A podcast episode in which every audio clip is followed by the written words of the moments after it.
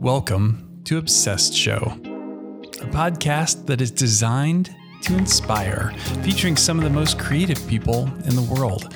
I'm your host, Josh Miles. Let's talk about today's episode. Today on Obsessed Show, I'm chatting with co founder of Handsome, John Rocher. John is a former military vet who started the company because of a passion for the potential of the internet to explore new ideas and make connections, a similar urge that originally led him to join the military right out of high school. Once COVID hit, though they had worked with major global brands, they'd somewhat lost that love. Looking down the barrel of the pandemic and on the verge of closing, he made the hard choice to tear Handsome down and rebuild it from scratch, culminating a complete rebrand and restructuring, embracing the weirdness he loves about the web.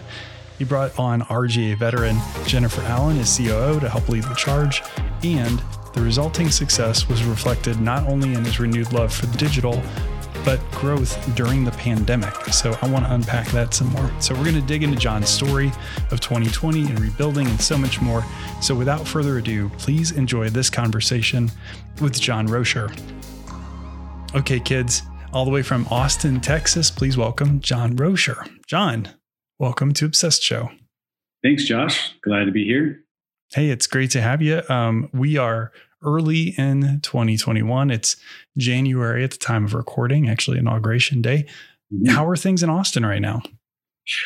I, you know, I couldn't tell you. I've been in this apartment working nonstop the last couple days. It was beautiful weekend. Um, and then as soon as the weekend was over, it started raining and got gross. So I have literally been in my apartment since Monday, um, and today's Wednesday. So, uh, but no, in general, things are things are great in Austin uh, you know, even, even with the pandemic, I mean, besides the economy and obviously health issues and, and, all of that stuff, but Austin itself is a great place because there's so much outdoors, uh, you know, so much, so much outdoor activity to be had here. And um, things are a little more spread out than other cities. So I'd say overall, Austin is a beautiful, sunny place, like always. You know, it's interesting is I keep hearing about all these people from California and New York and other parts of the world who are, uh, you know, rushing to Austin. So um, I love I love the city of Austin. It's one of the places I visited uh, late in 2019 before we all got shut down. Uh, just love the city and can totally see see the appeal. Um, you know, I I love starting with this question, so I'm going to jump in here as well. Um, as you and I talked a little bit at the top of the show, uh, you're not a designer by background, so I'm really mm-hmm. curious to hear your origin story. So tell us a little bit how you got to found handsome as a non-designer? Yeah, well, it's a it's a long story, and I have to go back pretty far. Um, I wanted to be a designer. I've always wanted to be a designer. Uh, I've always been obsessed with design, which is appropriate fitting for well, the show. Well, that qualifies. That's a good start. Yeah, right. Um, so I think the best way to start this is I s- somehow found the internet when I was probably in junior high, early high school. Um, grew up in a small town near Austin called Lockhart, and uh, really small town. This was in the late '90s, uh, 2000, early 2000s, around 2000, and um, you know, in between, it was too hot to skateboard, and so I retreated inside and found a computer, found the internet, and be- somehow be- became obsessed with just kind of picking apart websites. The idea that mm. you can come up with this I come up with this thing, visualize it, whether it be just aesthetic and beautiful or interactive. I think what really intrigued me was you, you know early early days of chat rooms and things like that, where you could connect with people across the world. I mean, think you know 1996, small town in Texas, being able to talk to people all over the country or all over the world, and that was really interesting to me. And then somehow stumbled upon the graphic design community. And I think in those early days of the internet, um, it was very much graphic designers, print designers, art directors, um, communication artists, as they were called even before that, that were trying to figure out how to make things digital on the internet. And so there were communities that developed, and I kind of fell into that a bit. I really wanted to emulate that. Um, I tried my hand at designing things and I couldn't. So then I reverted to coding. So I taught myself how to develop websites um, that looked like the things that people were designing.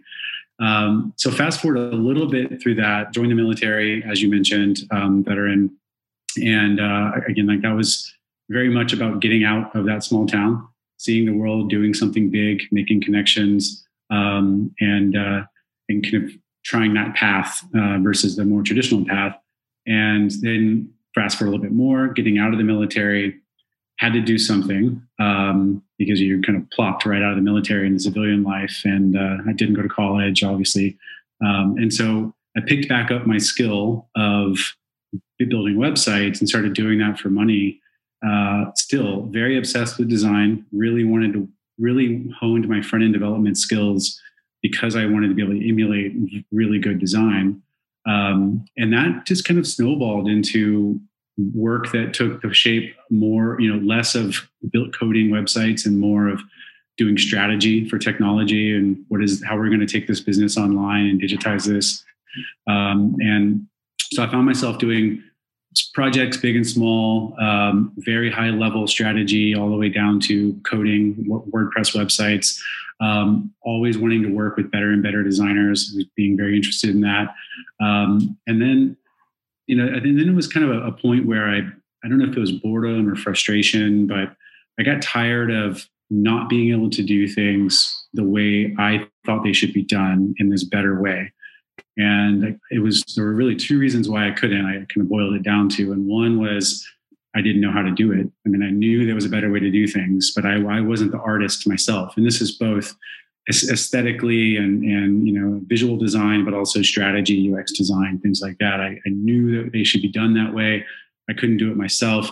And uh, and also i couldn't get clients to trust me to do it because i was a one person shop and um, and i would build teams and then those teams would dissipate after projects. And so the answer, clear answer to that for me was start an agency. I mean, how do you mm-hmm. how do you solve those two problems? Well, you you build a team around you that's permanent, that's smarter than you at these things, um, and you use that to build a brand to then get clients to trust you to employ these uh, these different methods. And um, so that's what led me to starting Handsome. That's the long story, and that's also how I got interested in design. Yeah, that's super cool. Um, I'm curious to hear the story of um, I mean, was it always called Handsome? Was that the name of the agency right out of the gates? Uh, yeah, I don't know how you knew to ask that question. Um, I don't um, either. It was just a thread no, that I wanted no, to pull no, no. So, uh, yeah, I, I, don't, I, don't, offer this info unless it's asked. Um, no, so it, it, had a different name. Um, the name was Bad Panda, and I think maybe that was a name that we that that we named ourselves in order to force us to come up with a better name. um, but no, so so we so it kind of kind of this is actually kind of how the name Handsome came about. And so we had a name we didn't like, and so we mm-hmm. were forced to sit down and brainstorm. All right, what what are we going to name this thing? Well, how do you come up with a name? I mean, we were we were pretty sure we didn't want to go down the kind of obvious route of one eight hundred websites, mm-hmm. um, and we didn't want to go down the kind of abstract route that we already had. And bad panda means nothing. right.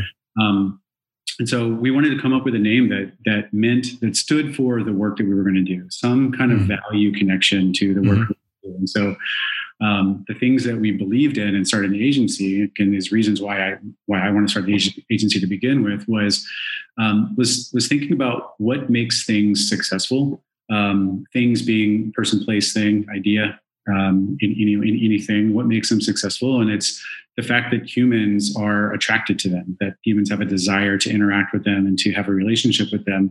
And so we were looking for a word that meant beautiful, attractive, desirable, um, and also a word, and this is where handsome came, where we landed on handsome, was uh, that for us, handsome means meant and still means something that has the same level of quality on the interior as it does on the exterior. So it's about mm-hmm. beautiful aesthetic and attractiveness and beauty, but not skin deep. Um, it's about integrity, well thought through. It's the soundness of construction. Myself being having an engineering development background, but being obsessed with design, I cared very much about beauty and how things were built as much as how they looked and how they worked. Um, and so that's what handsome meant for us. That was kind of tying the bow around around that concept was handsome. And then also it helped that it was a word typically used to describe humans. Um, I guess in our culture, it's typically used to describe men or male. Um, that wasn't the point necessarily, but it was a human thing. So it's kind of this idea of we could add a human like attractiveness and desirability to the non-human things that we were creating, we thought that would make it more successful. So at the end of the day, we could say we make handsome products or handsome brands. Yeah, well, I want to talk about the things that led up to the rebrand. Um, but you know, just tagging into your comment there, like I love the idea too that handsome can mean like price too. Like, oh, they paid handsomely for that, or there's you know a handsome reward out for this thing, or um, so there's like this idea of quality or something that's deeper um, than just the aesthetic, like you're, yeah. like you're saying. So I think that's a really cool piece to that name, and that's always um, resonated with me. And uh, as we were joking at the top of the show, now that you've gone through a rebrand, like my former agency and your former brand totally coincidentally launched about the same time with this like bow tie logo. So it's mm-hmm. it's fun that we're both not only obsessed with design but also have that the bow tie logo in our in our history. But um, so I'm really curious about um, 2020 and you know reading this um, kind of the the overview of the background of you know knowing that um, things were tough and you'd gone through some amazing clients and worked with some some big projects, um, but ultimately led you to kind of tear it down and start over. Well, walk us through what happened there. Like what what take us back to that point when you realized it's time to kind of start fresh. Well, there's there's no doubt. I'm I'm very proud of all of the work that we did the eight years prior to that. I mean, we really started the rebrand about a year before. You know, we didn't start it in March of 2020, so it almost coincidentally. And I'll, I'll kind of talk to about why why that timing happened the way that it did. But we started mm-hmm. we started before. We've we've always been, I'd say, a little uncomfortable in our own skin as far as a brand, um, as far as the agency goes. The the things that we cared about day one, we still care about.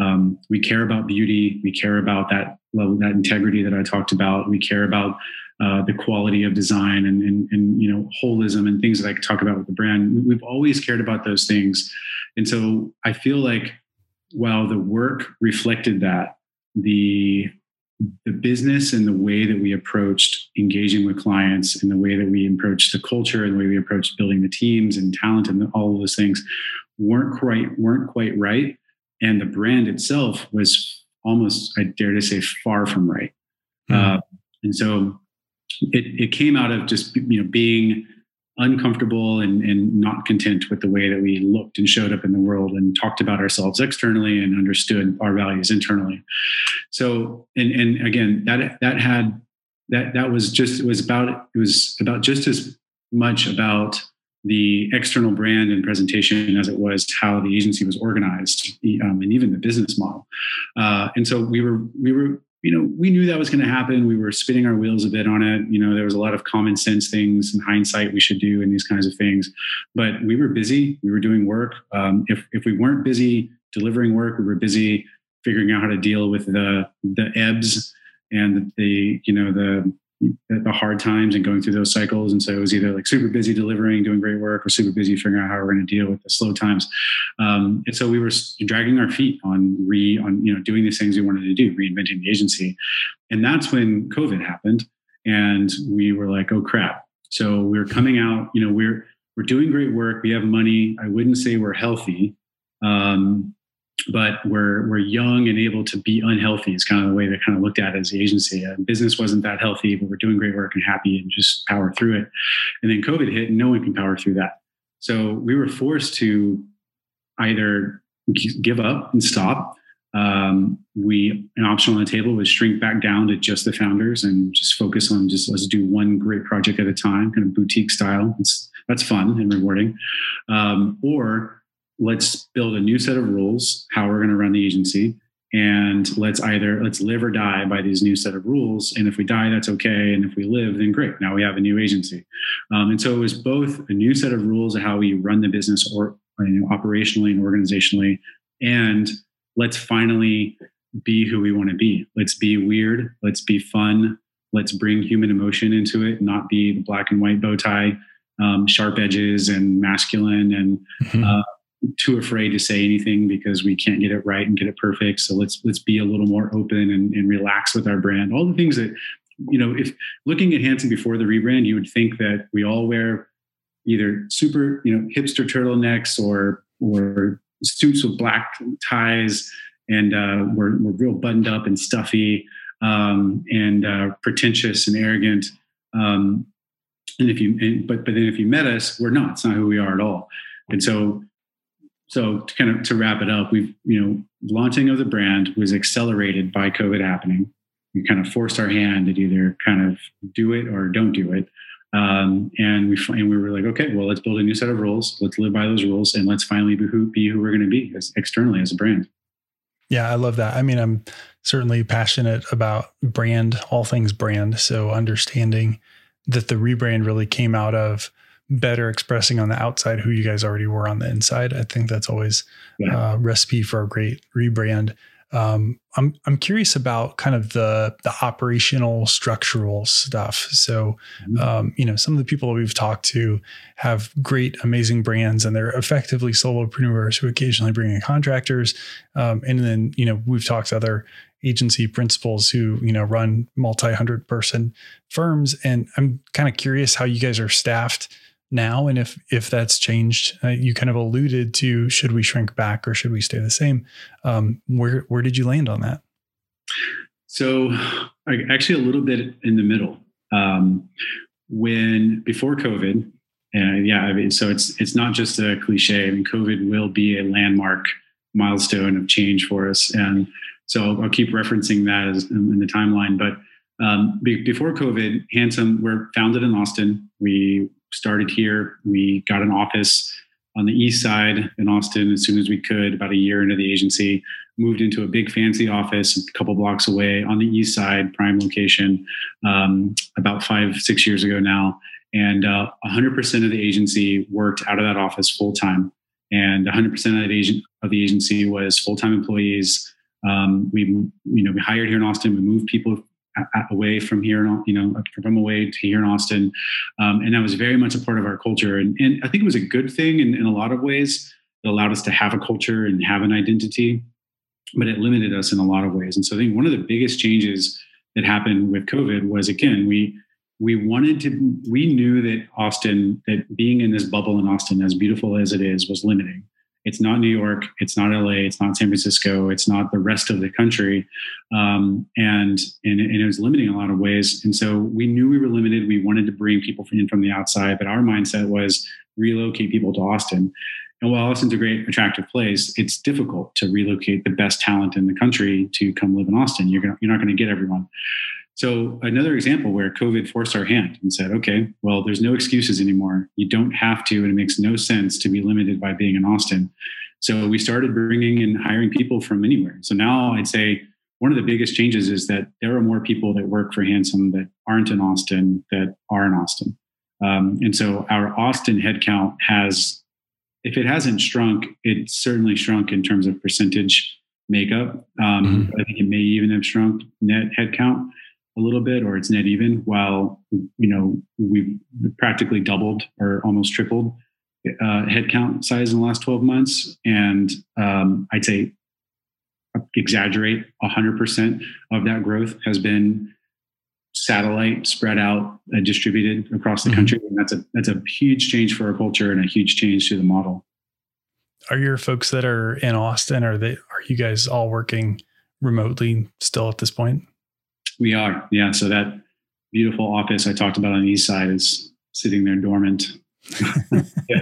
we're all working remote, and, you know, and and we've had to reset. You know, it's it's been right. interesting resetting our mindset. Uh, we don't, you can't just throw out a time on the calendar, t- 10 a.m.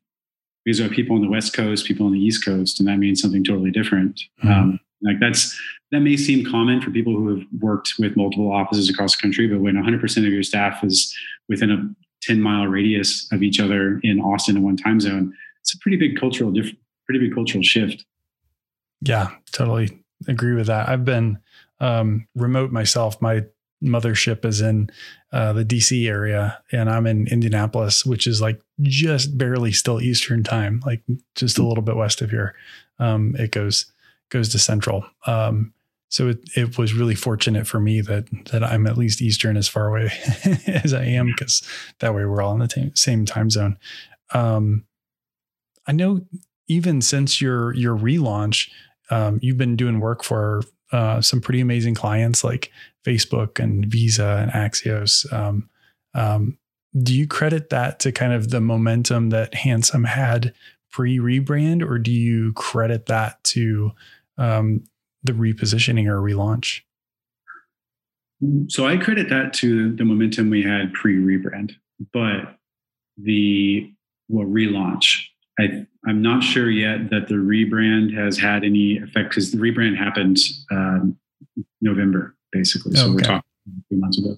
So I don't know that that's had any impact in terms of new client acquisition. Um, but what the relaunch has has done in terms of the reworking of our model and some of the things that we've changed about how we work is with those accounts we're doing much more.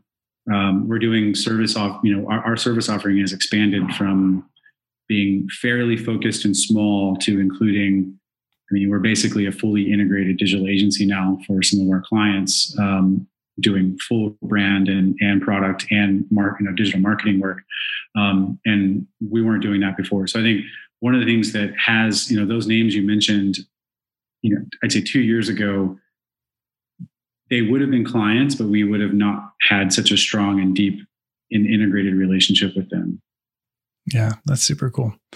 Um, tell us about your role in particular. So we've you know interviewed lots of CEOs on the show, and I'm I'm curious. Um, you know, some of them are more design leaning, so they end up still kind of in the day to day and the pixels and the vectors, um, or at least art directing. Um, you know, some of them are more purely uh, operational. Some of them are more high level, you know, leader with a capital L. So they're kind of directing things or more business development focused, and and lots of them do a little bit of all those things. So kind of curious what maybe a typical day or week or month looks like for you, what kinds of roles you're playing yourself. I'm I'm probably fall in the category of a little bit of all of the above. Uh, I feel like my role, and, and maybe this is maybe I need a coach because maybe this isn't the best answer, but I feel like my role is always in a t- in a state of tug of war. Um, I'm either I'm you know I'm I'm either dealing with day to day minutia and wishing I was thinking longer term, higher level, or thinking longer term, higher level, and neglecting something that's core key to our culture. I'm either uh, in super in the work and not paying enough attention to new business and helping shape the work that does come in. I think it's an important part of my role is to shape the work that comes in um, directionally. so I might be too focused on shaping the work that we're putting out, not not focused enough on shaping the work that comes in, or vice versa. So I think um, you know I, I, I look at that as as a balance. And so I think my while I don't you know I I don't have to do anything. So what I choose to do is key. Um, and I think most everyone else in the agency doesn't have that opportunity or challenge, which I think is unique to the CEO role. Um, so what I find myself doing today uh, is I've I think as of you know the last couple of months I've found myself in a good balance of those things.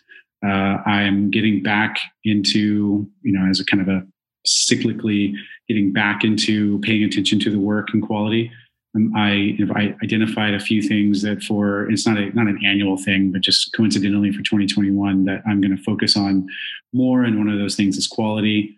Um, and that has to do with shaping the work that comes in, but also more and probably even more emphasis on the work that goes out. Um, and so, spending a lot of time with the team, thinking and talking about quality, pushing quality, um, thinking about recruiting and the kinds of people we can bring in to help push quality, both in culture and the work we do, um, and then spending time in, in business development. Spend a good amount of time. Uh, you know, ideally, at our size now, I am not the tip of the spear on anything. Mm-hmm. So I tend to find myself talking internally a lot to people who I'm letting them be the tip of the spear when it comes to business development or creative direction, project lead, account account leadership, and things like that. Um, yeah, so it's it's uh, usually in a state of imbalance, unusually right now fairly balanced and uh, kind of in a good equilibrium. I think um, I don't know if it was an epiphany for you, but um, hearing you say the words, I realize I don't have to do anything, so I can really choose where to focus. I wonder how many agency principals or owners or even solo entrepreneurs feel that way. Um, that they that they realize that they have that freedom, or at least I would think in your case, maybe you shaped it that way. Um, was was that an idea that you had early on, or has this been a a long time thing, or is this a recent change for you? Well, that's a good question. I haven't really thought about that because I, you know, one of the things I do think about in terms of my origin story and how I've gotten where I am now, and what I what I can learn about that that I take forward, is that I, I've constantly been like like I said in the very beginning, I'm obsessed with design. I can't design very well, um, so I've always been finding people that are smarter and better than me at parts or pieces of this whole pie and mm-hmm. putting them in a position with other people that make up the whole pie to build a strong team. And so I think if there's anything I am the best at, it's building a team of people that are better at everything than I am. So I think because of that, they that might be why I naturally find myself in a position of not not having to do anything. And what I mean by that more is, I mean, sure, there's there's fires every day, and there are opportunities every day, and I should do a lot of things, but I don't have to. Um, and so I, I, you know, I have I find myself at, at any given moment having too much things that I too many things that I could do.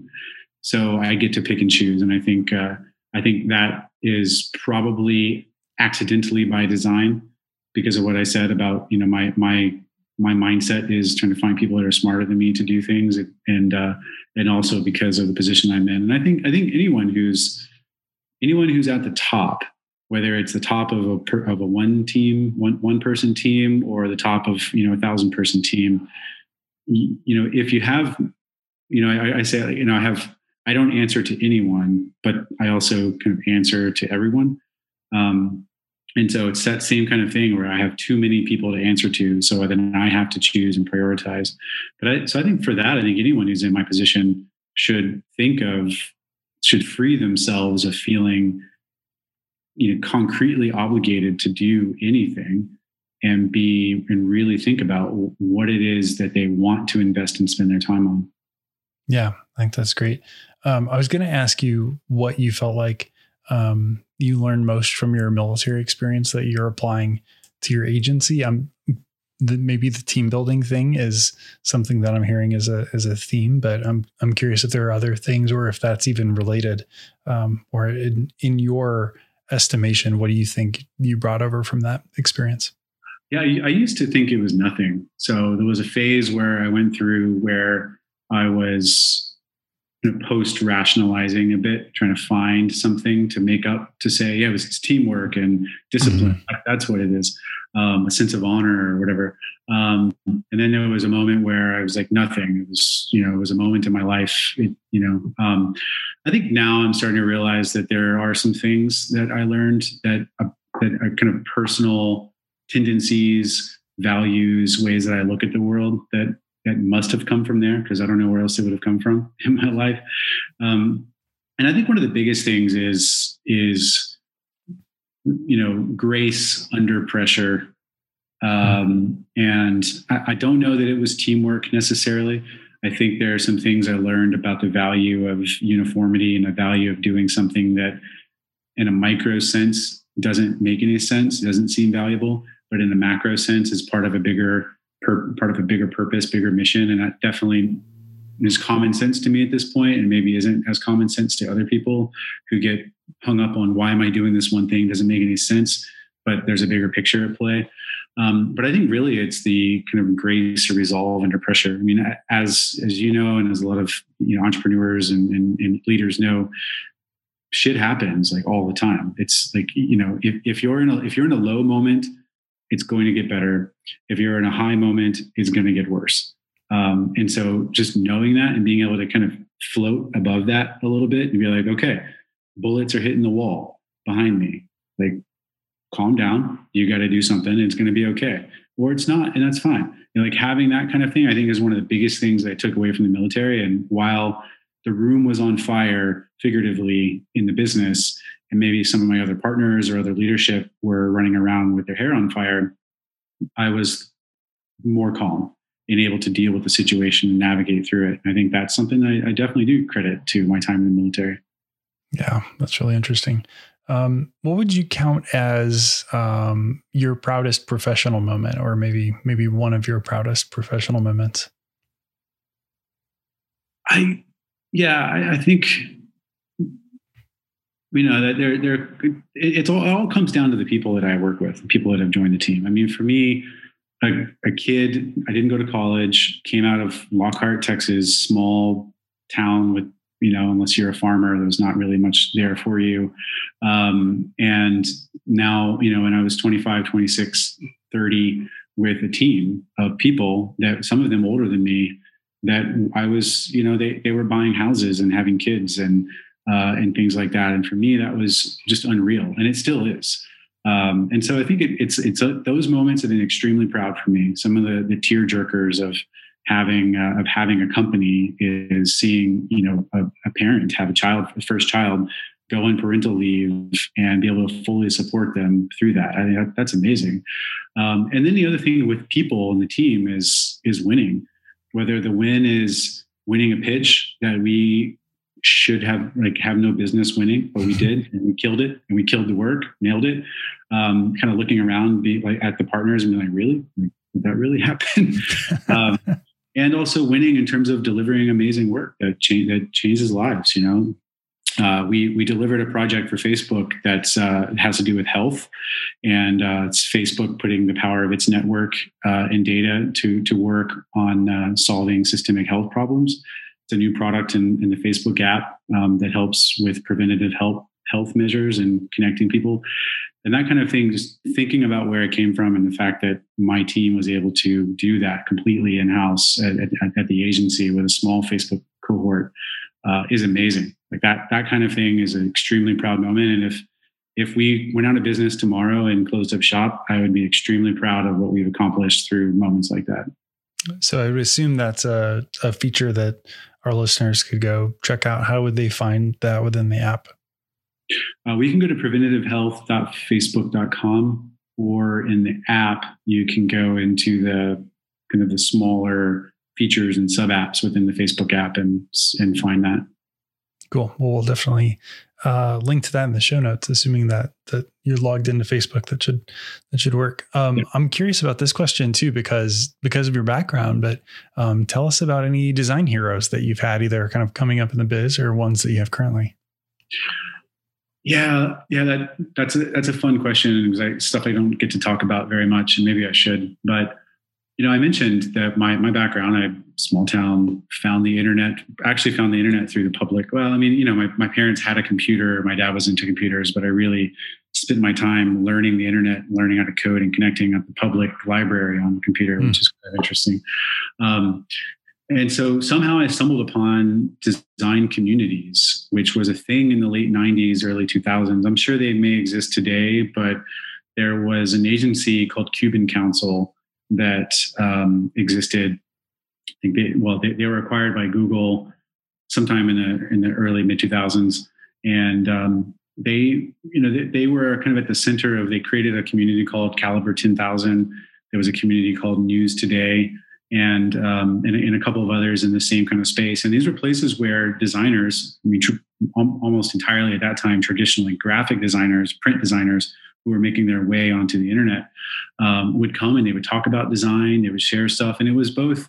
It was like slightly Dribbble esque, mm. and work was being shown off, but that was probably ten to twenty percent of what was happening. The rest of it was just banter culture. Mm and I loved that culture. And so I got extremely obsessed to the point where I was picking those sites apart from getting into the code and looking at how they did it and looking at how they, you know, looking at every single GIF and sprite, which was a thing back then, kind of building a UI out of sprites out of, out of uh, GIFs and um, the code. And so I started looking behind the scenes at who was making these things. And uh, there was a guy named Mike Buzzard, who was a founder of Cuban Council and uh, was also played a, a, pretty big role in those in a couple of those design communities that I mentioned.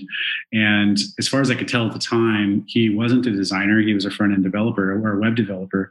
And so that really fascinated me that someone who someone could be so involved and influential in the design scene and making these these websites and communities and work that I looked up looked up to at the time that really influenced me to get started.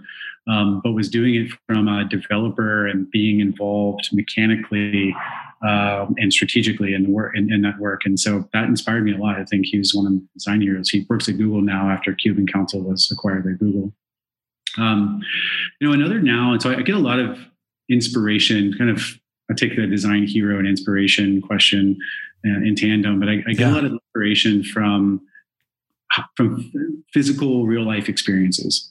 Um, so uh, and one of the best places for that is hospitality. And just got when COVID kind of shut that, put that on pause for me in, in a lot of ways. But before mm-hmm. that, with all the work travel and those kinds of things, getting very into hotel, boutique hotels, cocktail bars, restaurants, uh, the hole in the wall restaurants who got it right, the big fancy, big productions that got it right, and really getting obsessed with the design of experience in hotels and hospitality and things like that. And there's a there's a group here in Austin called McGuire Moorman Hospitality, and they are responsible for some of the best restaurants and hotels in Austin.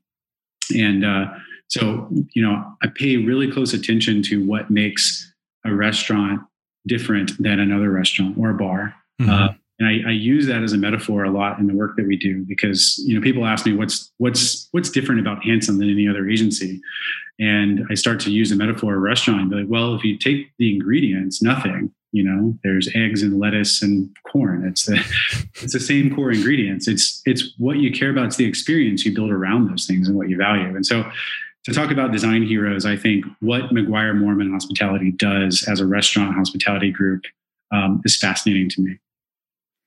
So, um, speaking of things that are fascinating, kind of the theme of the show is obsessed. Um, I'm curious, and your answer doesn't have to be design related, but I'm curious what you find you are most obsessed with right now.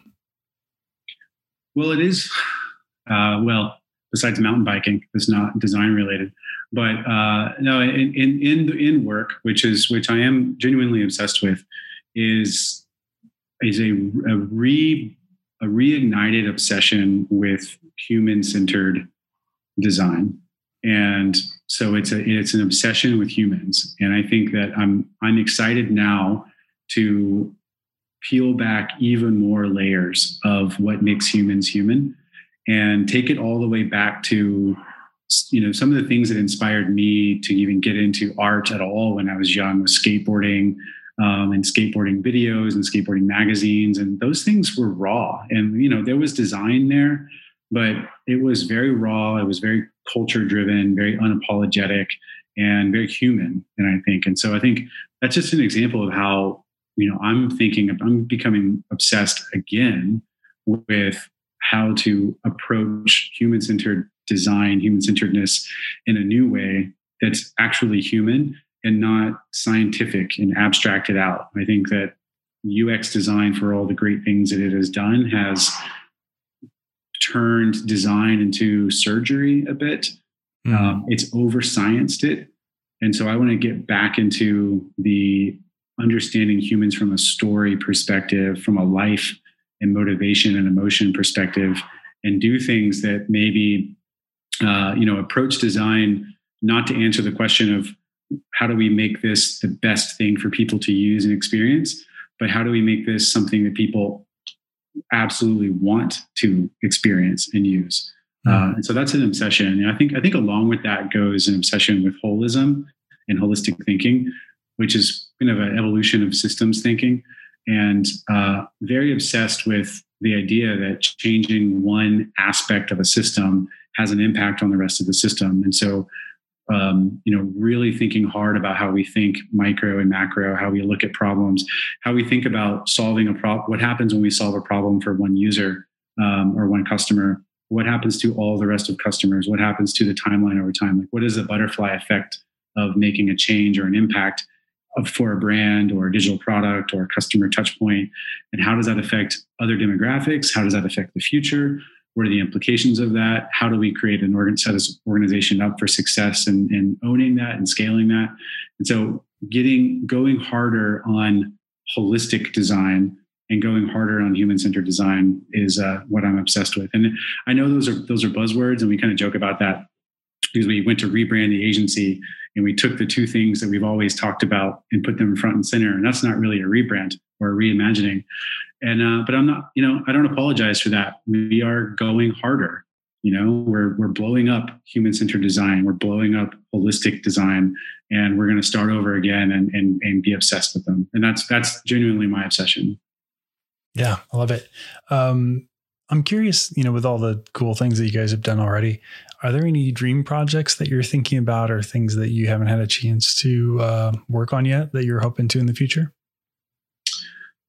So, you know, I think for me personally, a dream project would be something that connected physical experience. So, uh, environmental experience with physical experience in terms of physical product or object and digital experience. And so, you know, I talk about human centered, talk about holistic, a project that really gets to exercise those ideas. Um, and, and the best kind of project to exercise those ideas is something where you're in some kind of environment, you have a physical object, and it relates back to digital.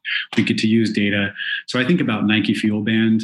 Um, mm-hmm. That's old now, but as a case study and idea, it's still extremely relevant um, if people were to think these this way, and they are, you know, Internet of Things and everything's smart and connects to each other and stuff like that. But Nike Fuel Band invented that, uh, invented that concept, or at least really drove it home and mainstreamed that concept. Yeah. The beginning. And so something like that combined with like Strava and the intelligence that Strava has now and how it can sense, you know, for example, sense two people are on a run or on a ride together and suggest that, give you insights about what you're doing but not, but in a way that people actually enjoy and is very niche. So, you know, if we were to apply those same concepts to other things, uh, other parts of health and wellness, I think those would be the makings of a dream project.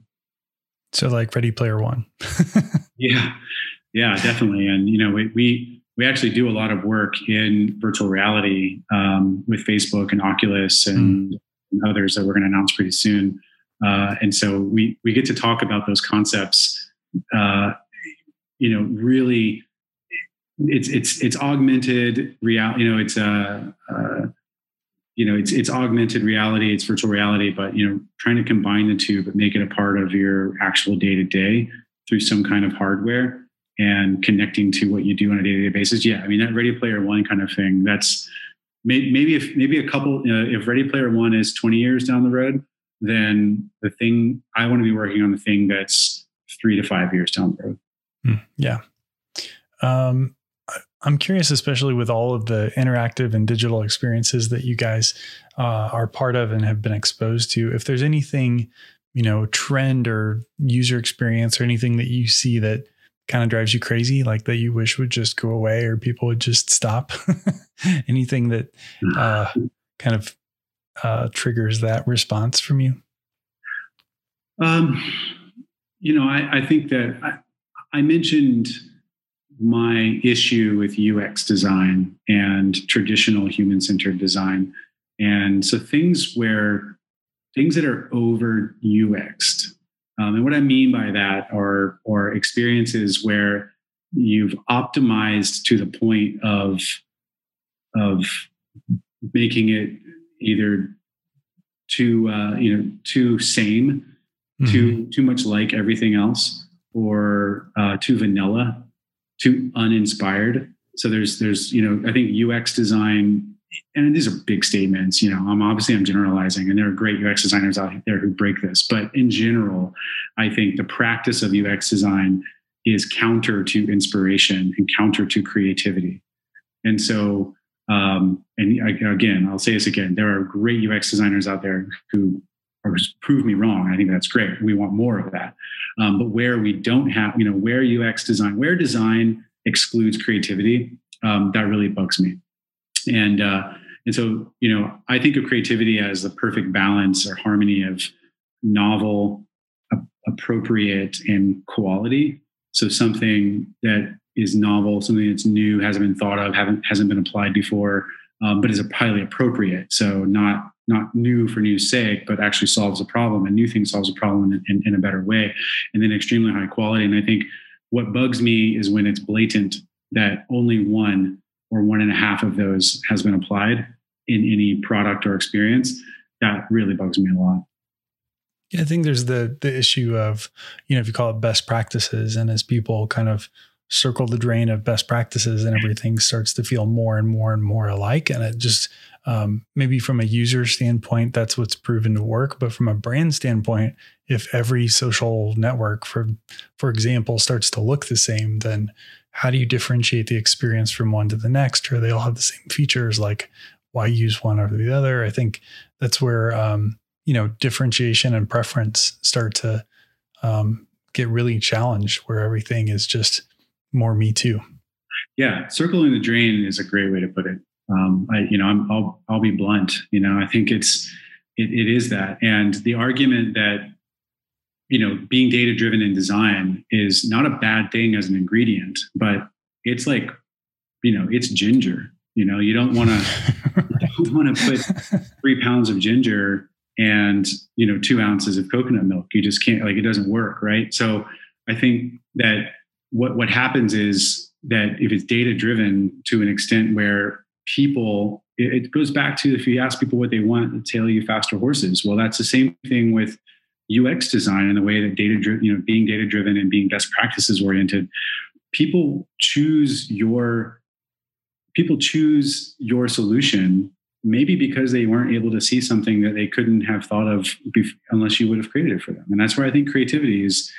I, I, want to be creative first you know, Handsome and myself always been very strong at human-centered, user-centered UX design, research-backed, evidence-backed, and data-driven information architecture, traditional interaction design, UX design. I want to start, and, and I believe that we should be starting with be really human-centered. Think about creativity. Think about giving things that people don't expect, not the lowest common denominator of what they do expect. And that's uh, very passionate about that. Yeah, that that definitely resonates with me, um, especially being um, away from kind of the UX and design uh, uh, professionally here for a couple of years. It's just refreshing to hear people talking about that. So I love the idea of kind of bringing the human and creativity piece uh, forward. Um, you know, just get a few more questions here before we wrap up. Um, I'm curious in particular if you have a favorite piece of advice that you share with your team, or maybe a favorite piece of advice that you've received that's still uh, ap- applicable today. Yeah, I think um, my advice tends to be very simple and traditional. It's the you can do it. Um, it will get better kind of advice. you know, I think it's kind of back to basics on like sometimes it takes that. Like, all right, I know I know the room's on fire, and I could come up with some really insightful, you know, quote that tries to be, you know, the math equation to solve your problem. But in reality, you probably just need to go back to basics, break the problem down into its smallest parts, and go step by step and get through it. Um, and the other the other piece of advice along the same lines is that things it's not the end of the day you know like uh, well it's things are going to get better. Um, the sun I, I, kind of like to say that the sun's going to go down and the sun's going to come up and there's nothing you can do about it. This problem isn't going to stop that from happening. Um, and so trying to put things back into perspective for people is something that i find myself doing a lot. And then the other thing is pushing kind of back to our previous conversation pushing people away from the from, from the obvious idea. Um, it's really easy when you're. I mean, as an agency and really as a designer, as a creative, you're under pressure. You've got a lot of things, a lot of factors in the strategy to solve for. You've got time constraints. You've got subjective opinions coming from your creative director or your client or something like that. A lot of pressure to get it right. And the easiest thing to do is kind of follow the path of least resistance the first good idea. And I think this, again, this is a very, very cliche, very obvious piece of advice, but don't follow the first idea um, and uh, look for the unobvious or non-obvious solution to something and uh, find a breakthrough and uh, just force yourself to do that. I don't know. You know, I think that's, I, I, I kind of smile, I laugh because those are such obvious pieces of advice, but I think they're super important and people lose sight of that when looking for something more, more insightful, more, uh, more complex in terms of advice. I think that's the uh, the, Occam's razor, maybe the break the advice down to the most simple solution. I think uh, that's pretty awesome. Um, John, before we let you go, um, do you have any asks or requests to our audience? Anything that you want to encourage our listeners or challenge them to do? Well, it goes, yeah, definitely, and that's what we were talking about before. I, I challenge, you know, if your job, well, your job, regardless of where you are and what you're doing, um, unless you're purely an artist, which don't change, stay there. That's amazing. Um, is to you know is to solve system like problems um, and so my challenge is to start from a story perspective start from the human perspective ask you know what what about humans i'm trying to solve this one thing here um, and it could be coming up with a brand voice and vision and message and that's a great problem to solve but it, you know i think going back to the basics of what about humans it's kind of like that that um, the five whys uh, concept, mm-hmm. but asking instead of five whys, it's the five what about humans? So, what about humans is relevant to this problem? What about humans will help, you know, what will, will be affected by these solutions? Um, and I think if we do that and we do, and we really press hard on that as designers and as strategists and creatives, we'll not only come up, create better work, but I think that we'll have a chance to create work that has a more positive impact long term if you really think about it. Yeah, I love that. Um, John, tell us where our listeners can connect with you online or learn more about Handsome. Well, Handsome is handsome.is as the website. So go there, check out what check out check out the agency, uh, check out the work. There's a way to get in touch with the agency in general there if you're interested in doing that. Otherwise, LinkedIn's the best place for me. Uh, John Rocher on LinkedIn. You can feel free to send me a message. Uh, I'm pretty responsive and happy to meet with anyone. And uh, I just love connecting with people in the community. So feel free. Awesome. Love it. Well, John, it's been a pleasure connecting with you and learning more about your story. So thanks for being on today. Yeah, it was a great conversation. Thanks a lot. Yeah. And thank you for being obsessed with design. Okay, kids, that's episode number 156 in the books. For all of today's show notes, head over to obsessedshow.com. And if you haven't already while you're there, add your email address to our newsletter. I'll update you on some of my favorite new episodes and some cool things I find in my daily obsessions. Of course, all the links are over at obsessedshow.com to all the places you can find this show iTunes, Stitcher, iHeartRadio, SoundCloud, Google Play, and Spotify. So no matter where you find your podcasts, chances are you can listen to Obsessed Show from there. Just head over to obsessedshow.com. The Obsessed Show is produced by yours truly, Josh Miles. To have me speak or MC at your next event, head over to joshmiles.com to learn more. Thanks for listening We'll see you next time.